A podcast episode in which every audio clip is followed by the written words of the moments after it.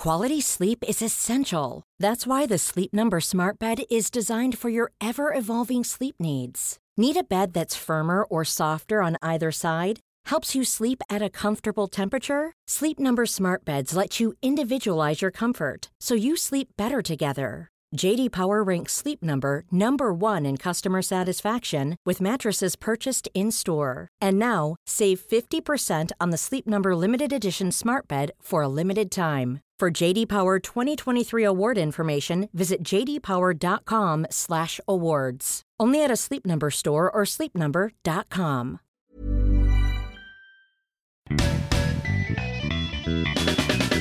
You're listening to the award winning Probably True. Please be aware that this podcast may contain strong language and adult themes. It would be boring otherwise. I did a Q&A episode recently, and one of the questions that came up a lot, I think three or four times, was, want to swap dick pics? Another question that came up almost as much was, how do you have so much confidence, or variations on that? And the quick way to answer it is to not care what other people think.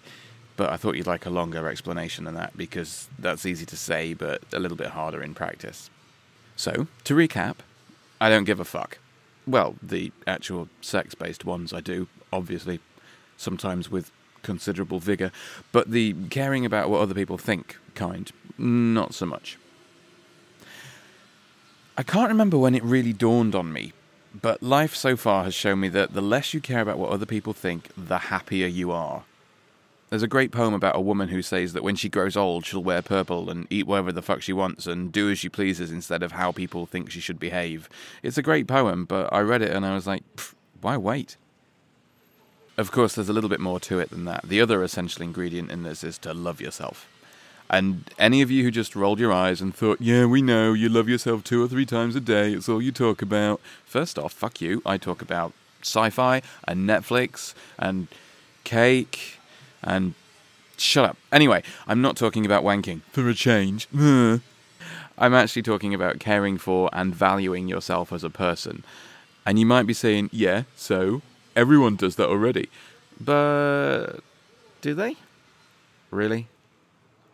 Think about why people drink too much, or eat too much, or do lots of drugs, or go home with a different person every night, or get into relationships with person after inappropriate person, or collect huge piles of money that they don't do anything with. It's because they're trying to fill a hole inside themselves with cake or booze or money or dick. I'm not saying there's anything wrong with those things. I love cake and booze and money and dick. Christ, do I love those things. What I'm saying is there's a difference between having those things in your life and your mouth because you're choosing to enjoy them and having those things in your life because you're miserable and they let you stop feeling awful about yourself for a while. You see, from a young age, we're all conditioned to look for value and validation outside of ourselves. You know, if I buy this car, then people will know I'm rich and successful, and that will make me feel rich and successful.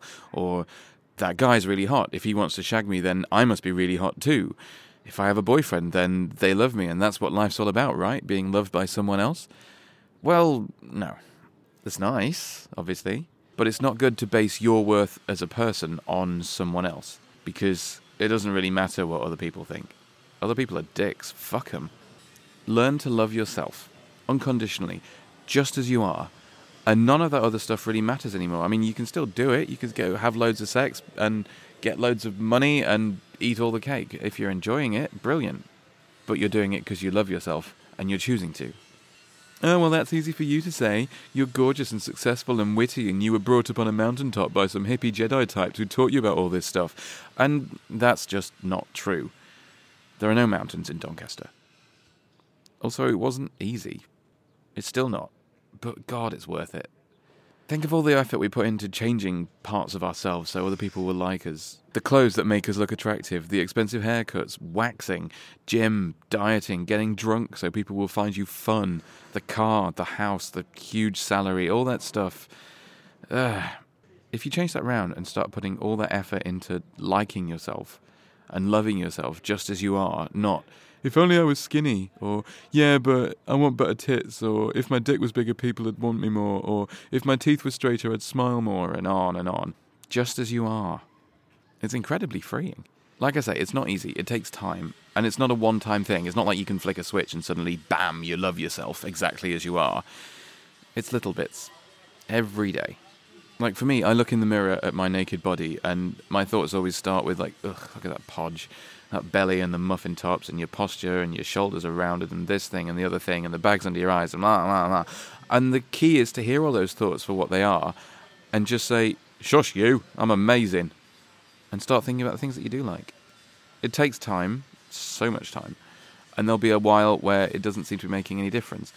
And then slowly you'll be able to hear those thoughts starting. And before they even get as far as the negative things, you can go, shush you, I'm amazing, pretty much straight away. I find it helps me to say things like, I'm amazing, as often as I can, just to help remind myself.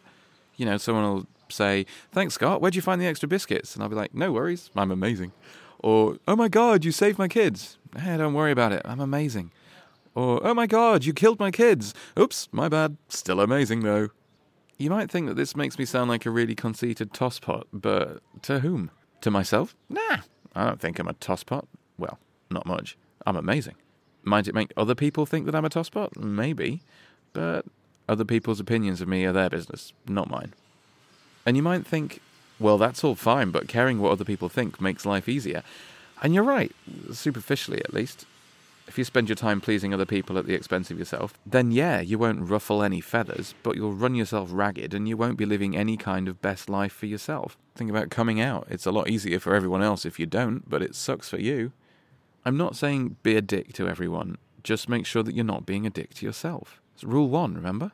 And you will encounter resistance. Not everyone is going to go, hey, that guy's doing his own thing. I respect that.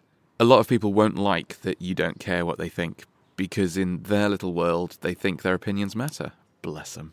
For example, a few weeks ago, some guy popped up on Grindr out of nowhere, and his first message was something like, Hey, you're cute, but your hair really lets you down. I'd totally go for a drink with you if you changed it. you know, would you go, Oh God, really? Thanks for letting me know, and run straight to the nearest barber? Or are you much likely to say, Thanks for the input, random stranger, but since nobody asked you, you can go get blocked. Off you fuck. And you know, I admit it's a little harder to tell that cowbag Lisa in accounts to fuck off when she says something bitchy about you in front of her mates in the office, for example. Just making up a scenario at random there. Anyway, yeah, it's harder to deal with that because she's a massive bitch and it was in front of people you work with. But people like that generally tear other people down to feel better about themselves in the same way that sticking themselves for a cake or cock might make them feel better. And you know, you don't need to be a part of that anymore. That's their thing, not yours. Because, you know, you love yourself enough not to let it bother you, to rise above. And again, her opinion is immaterial. And she's a right cow, and everyone knows it. But her opinion is immaterial. It might start to sound repetitive, but that's how our brains learn. That's how things stick. It's like riding a bike. It takes a little while to get the hang of it, and often there's wobbles along the way. Remember that scene in Sex and the City where Samantha breaks up with Smith because she loves him, but she loves herself more? I cried at that. She's always been a role model in my life, though, probably more than I should really admit. The point that I'm making is that making other people like you feels great on the surface, but if you don't like yourself, it's pointless. Because sooner or later, those other people are going to change their mind or go away or whatever, and then you're back where you started. Whereas if you love yourself unconditionally, then everyone else liking or disliking you is secondary. Your relationship with yourself is the most important thing. It's the only one that's guaranteed to last your entire life. You might as well make it work. So, yeah, get to know yourself as you are. Not as you want to be, not as you wish you were, but as you are right now. Find out what you like and what you want to do, and not what you think you should like and do because other people like and do it. You know, I used to go out to clubs with people I thought were my mates for years. I never really enjoyed it that much, and I'd spend too much and I'd ruin myself with hangovers, but I told myself it was worth it because at least I got to hang out with these people. Until I realised that they didn't really care if I was there or not, and I couldn't really say why I liked them or what it was that I got from seeing them, so I stopped doing it. I did what I wanted to do instead. And, you know, I'd see Facebook posts saying things like, pre drinks before the club with all my besties, or whatever. And instead of feeling like I had to join in and be in that besties group and feel validated because these people were my friends, I did what I wanted to do and felt validated for that instead. Especially when what I wanted to do was sit in my pants watching Murder She Wrote and have an early night. So, yeah, I love myself enough to do what I want to do. and I don't let other people's opinions worry me. That's how I have the confidence and courage to be myself. It's because it's what makes me happy, and life is far too short to not be happy, especially if you're anywhere near Jessica Fletcher, dropping like flies. This was Probably True, the award winning storytelling series written and produced by me, the award winning Scott Flashheart. If you liked what you've heard, you could share it with your friends, leave a positive iTunes review, and sign up at probablytruepodcast.com. If you didn't like it, you can find me on Twitter as Unlikely Lad. Come at me, bro.